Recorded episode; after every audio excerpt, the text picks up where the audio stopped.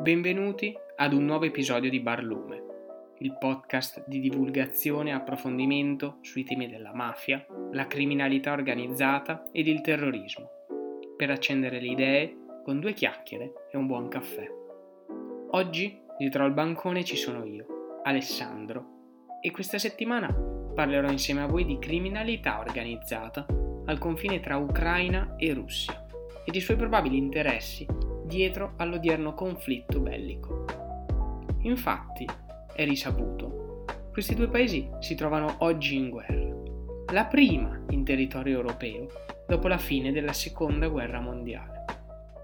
Due stati le cui storie sono da secoli intrecciate.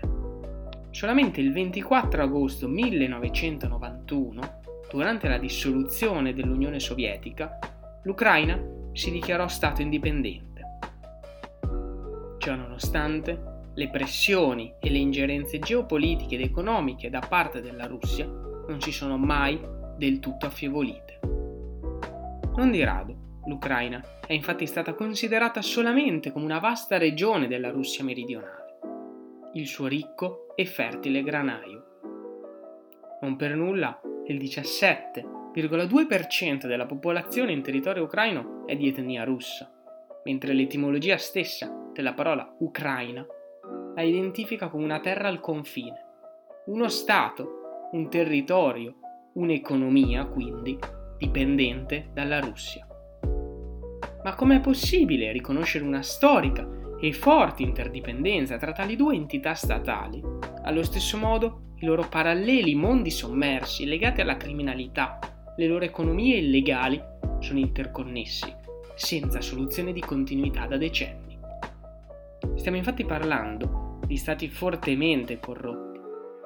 Secondo l'indice di percezione della corruzione pubblicato nel 2022 ed elaborato dall'organizzazione internazionale non governativa Transparency International, utilizzato per creare una graduatoria dei paesi del mondo ordinata sulla base dei livelli di corruzione percepita, come determinati da valutazioni di esperti e da sondaggi d'opinione, l'Ucraina si pone al 116° posto su 180 paesi analizzati, all'ultimo posto fra i paesi del continente europeo.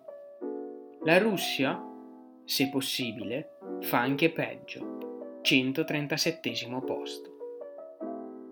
Vi è poi da premettere ancora che il conflitto russo-ucraino, iniziato de facto nel febbraio 2014 in seguito alla rivoluzione ucraina del 2014 e all'invasione e successiva annessione della Crimea da parte della Russia, ed esploso definitivamente nel febbraio 2022 con l'operazione militare speciale nel Donbass, che ha dato ufficialmente avvio all'invasione dell'intera Ucraina, mette a confronto, oltre che i tradizionali schieramenti occidentali e orientali, due paesi certamente non particolarmente ricchi. Prendendo con riferimento il PIL pro capite nominale del 2018, l'Ucraina aveva una ricchezza di $3.113. La Russia, al contrario, $11.289, poco sopra la media mondiale di $11.183. Sicuramente parliamo di valori ben lontani dal PIL nominale pro capite italiano, pari a $34.321, valore che si attesta quale il più basso tra gli stati economicamente più sviluppati e membri del G7. L'odierno conflitto russo-ucraino vede quindi scontrarsi tra loro due nazioni non particolarmente ricche, per utilizzare un eufemismo, e al contempo fortemente corrotte. In un tale quadro socio-economico e geopolitico vengono chiaramente a crearsi degli spazi di illegalità, di decompressione della politica, della morale e dell'etica, che chiaramente hanno bisogno che qualcuno colmi, e vengono colmati. Successe durante il proibizionismo degli anni '20 negli Stati Uniti, si ripeté nelle regioni meridionali dell'Italia all'indomani della liberazione da parte degli alleati, e ancora, proprio nei territori dell'Unione orientale dopo la caduta dell'Unione Sovietica. La criminalità organizzata sta a guardare e quando un conflitto crea un vuoto è subito pronta a colmarlo. E non preoccupiamoci, prima di una qualche forma legale, sarà proprio la criminalità organizzata a colmarlo e a rispondere a quei bisogni dei cittadini creatisi dal vuoto conseguenza di un conflitto. Tuttavia, per avere ben chiaro se, come e perché la criminalità organizzata stia cogliendo o coglierà questa nuova occasione di destabilizzazione di due sistemi paese che all'odierno conflitto bellico russo-ucraino, dobbiamo andare per gradi e compiere un salto indietro di alcuni decenni. Di criminalità organizzata russa, Barlume ne ha già parlato nel suo 8° episodio, intitolato I ladri nella legge e la nascita della criminalità organizzata russa, che vi consiglio vivamente. In compagnia di Giulia Valente avete potuto ascoltare come la criminalità organizzata in Russia sia nata e si sia sviluppata nel corso del Novecento, fino a diventare il sistema economico stesso dell'Unione Sovietica. E proprio con la sua caduta e la liberalizzazione del mercato, i gruppi criminali presero il controllo dell'economia del paese russo e al contempo si organizzarono per continuare a gestire gli interessi illegali nei vari paesi ex membri dell'Unione Sovietica. Oggi come oggi, la criminalità russa si arricchisce soprattutto attraverso il controllo dell'intero ciclo della produzione petrolifera, il mercato degli stupefacenti e delle droghe sintetiche, il traffico di armi e di esseri umani. Tutte queste attività illecite vengono condotte per buona parte anche sul territorio ucraino. Anche la criminalità organizzata, come il sistema statale russo, difficilmente accetta un confine tra Russia e Ucraina. Questa criminalità organizzata, che potremmo definire transnazionale, non si sviluppa secondo un sistema verticistico, bensì sono più che altro gruppi criminali organizzati in bande, più o meno grandi ed estese nei territori, che possono tuttavia essere suddivisi su 3 differenti livelli. Alla base troviamo piccoli gruppi criminali indipendenti dall'organizzazione centrale, ma ad essa affiliati. C'è poi un secondo livello di brigate più numerose e che controllano i gruppi criminali indipendenti. Infine, vi sono i ladri nella legge, i vory v zakone, soggetti posti all'apice con potere economico e politico. Tra i gruppi criminali organizzati, il più conosciuto e potente è sicuramente la Solntsevskaya, la fratellanza di Solntseva, nata nell'omonimo quartiere operaio di Mosca e fondata da Sergei Mikhailov, detto Michas, il quale tutt'oggi è considerato il capo dell'organizzazione, insieme a Semen Yudkovich Mogilevich, soprannominato The Brainy Don, il boss del cervello fine.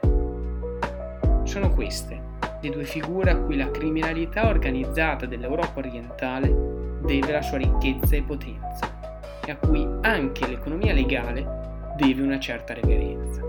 Un cartello criminale operante nel territorio ucraino e in quello russo, la cui potenza economica può essere chiara fin da subito, facendo riferimento a diversi studi condotti tra il 1996 e il 2011 dall'Ufficio delle Nazioni Unite contro la droga e il crimine. Questi studi stimano in $1 miliardo il guadagno annuale dall'esportazione di eroina in Cina e in $8 miliardi all'anno i proventi della mediazione della vendita dell'eroina afghana. Denaro che viene poi riciclato e investito in Europa, negli Stati Uniti e in Israele. Per farvi un esempio, solo nel 2018 la fratellanza di Solntseva ha riciclato €50 milioni di beni immobili in Spagna, meta prediletta degli affiliati all'organizzazione. Ma andiamo per gradi.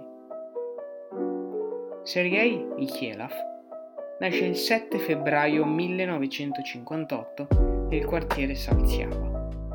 Appassionato di piccole frodi e di lotta, è proprio quest'ultima che lo porta a circondarsi di lottatori, teppisti e uomini pronti a difendere il territorio da altre gang criminali.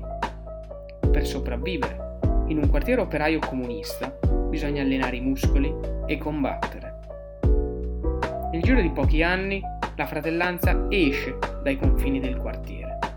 Si fonda con altre bande criminali, tra cui l'Orkashkaya, anche per difendersi dalla mafia cecena, e arriva a mettere le mani su finanza e imprese. Il salto di qualità avviene negli anni 90 con lo scioglimento dell'Unione Sovietica. Il vuoto di potere, la debolezza, il marcio di stati corrotti vengono rimpiazzati da Mikhailov e dalla sua organizzazione e protezione. Nulla a che vedere con il concetto di pizzo italiano. Sono diverse, infatti, le multinazionali che dovettero accettare o subire la protezione criminale. Tra gli altri, IBM e Philip Morris, ma non solo.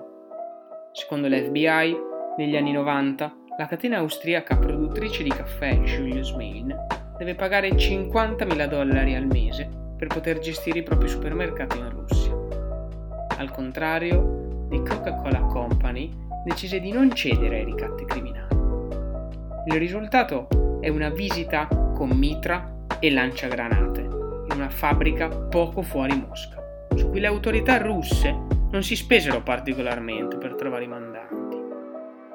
Questa imposizione di protezione è stata nei decenni talmente dilagante da aver messo in crisi lo sviluppo politico ed economico del paese e creato condizioni che hanno determinato anche mutamenti geopolitici ed economici. Oggi, come sostiene il giurista e criminologo forense Vincenzo Musacchio, si stima che circa l'80% delle imprese private e delle banche commerciali nelle principali città russe siano costrette a pagare un tributo dal 10 al 20% dei loro profitti alla criminalità organizzata. Tornando indietro, al 1993, soltanto a Mosca si registrarono circa 1.400 omicidi legati alla criminalità organizzata, tanto che la capitale russa venne paragonata alla Chicago degli anni 20. Si combatteva per il controllo delle fabbriche, delle miniere, del territorio e nessuno era al sicuro. Società e aziende, multinazionali e banche erano costrette a trovare un accordo con la malavita per poter sopravvivere. Il vuoto lasciato dalle rovine dell'Unione Sovietica viene così colmato da una criminalità sanguinaria e imprenditoriale. Non a caso, basta accedere all'enciclopedia libera Wikipedia, in lingua inglese, per trovare il fondatore della Solntsevskaya, Sergei Mikhailov, detto Mikhas, indicato quale businessman, quasi come una sorta di monito per chi non mastica troppo la materia. Prima che essere un mafioso catalogarlo come tale, ricordati, tu navigatore dell'internet, in un mondo capitalista non importa che tu ti occupi anche di mercato illegale, l'importante è che tu faccia arricchire l'economia. E questo ha fatto Sergei Mikhailov per la sua madrepatria e non solo. Ma nella diarchia, a capo della criminalità organizzata russa, il vero imprenditore è Debrainy Don, Semen Yudkovich Mogilevich, importatore della mafia russa in Ucraina. Nato a Kiev il 30 giugno 1946 in una famiglia ebrea, si laurea in economia all'Università di Leopoli per poi trasferirsi a Mosca. Negli anni 70 entra a far parte di un gruppo criminale della città che si dedica a contraffazioni e piccole frodi. Ma è nel corso di questo stage criminale che impara i meccanismi della strada, impara a comandare, sopravvivere e ottenere la fiducia degli altri. Il primo salto di qualità nella sua carriera criminale gli viene offerto proprio dal governo sovietico, il quale nel corso degli anni 80 diede la possibilità a circa 150.000 ebrei di emigrare in Israele. In questo esodo, Mogilevich si offre di occuparsi di vendere i beni e i monili delle famiglie ebree, per fargli poi recapitare il denaro direttamente nella terra promessa. Ovviamente, questo denaro non vedrà mai quella terra, bensì costituì la base finanziaria dello stesso Mogilevich.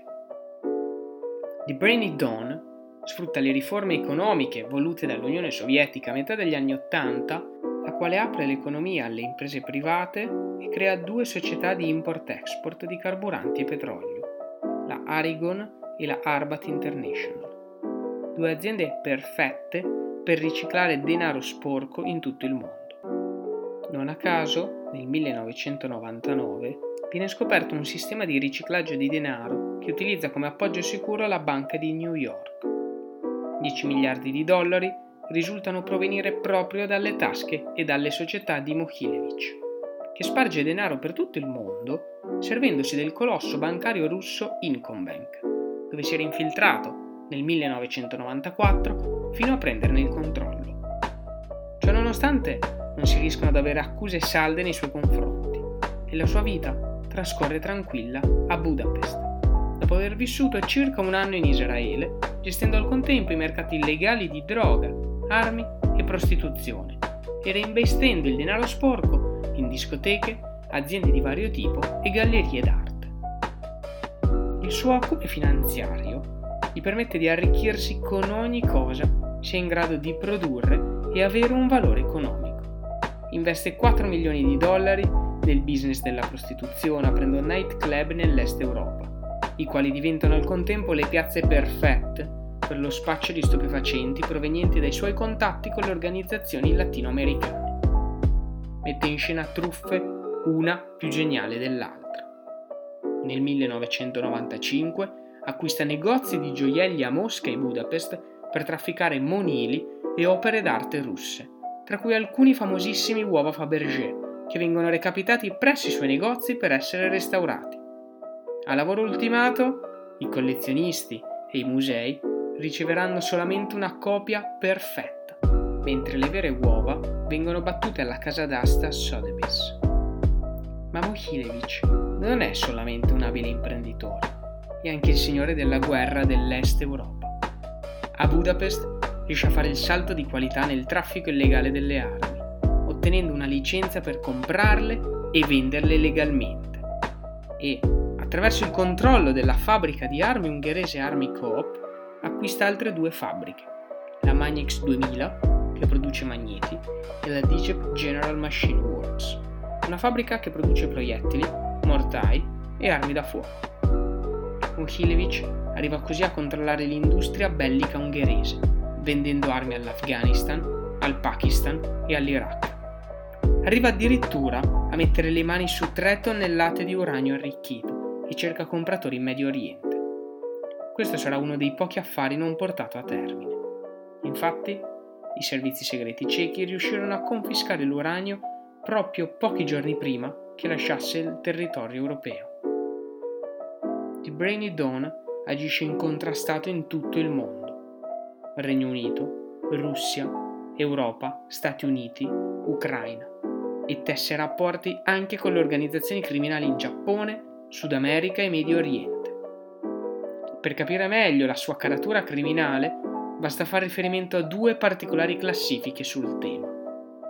Il 20 gennaio 2011 il magazine Time lo ha posto in cima alla classifica dei primi 10 boss mafiosi di tutti i tempi, con Al Capone, Lucky Luciano, Pablo Escobar e Totò Riina subito dietro. Al contempo, tra il 2009 e il 2015 l'FBI lo ha inserito nella lista dei 10 criminali più ricercati. Poco dopo la scarcerazione dello stesso Mogilevich, dietro cauzione, da una prigione russa. Il motivo di questa coincidenza? Per scoprirlo e capire gli interessi del crimine organizzato anche dietro l'odierno conflitto russo-ucraino, dobbiamo attendere il prossimo episodio.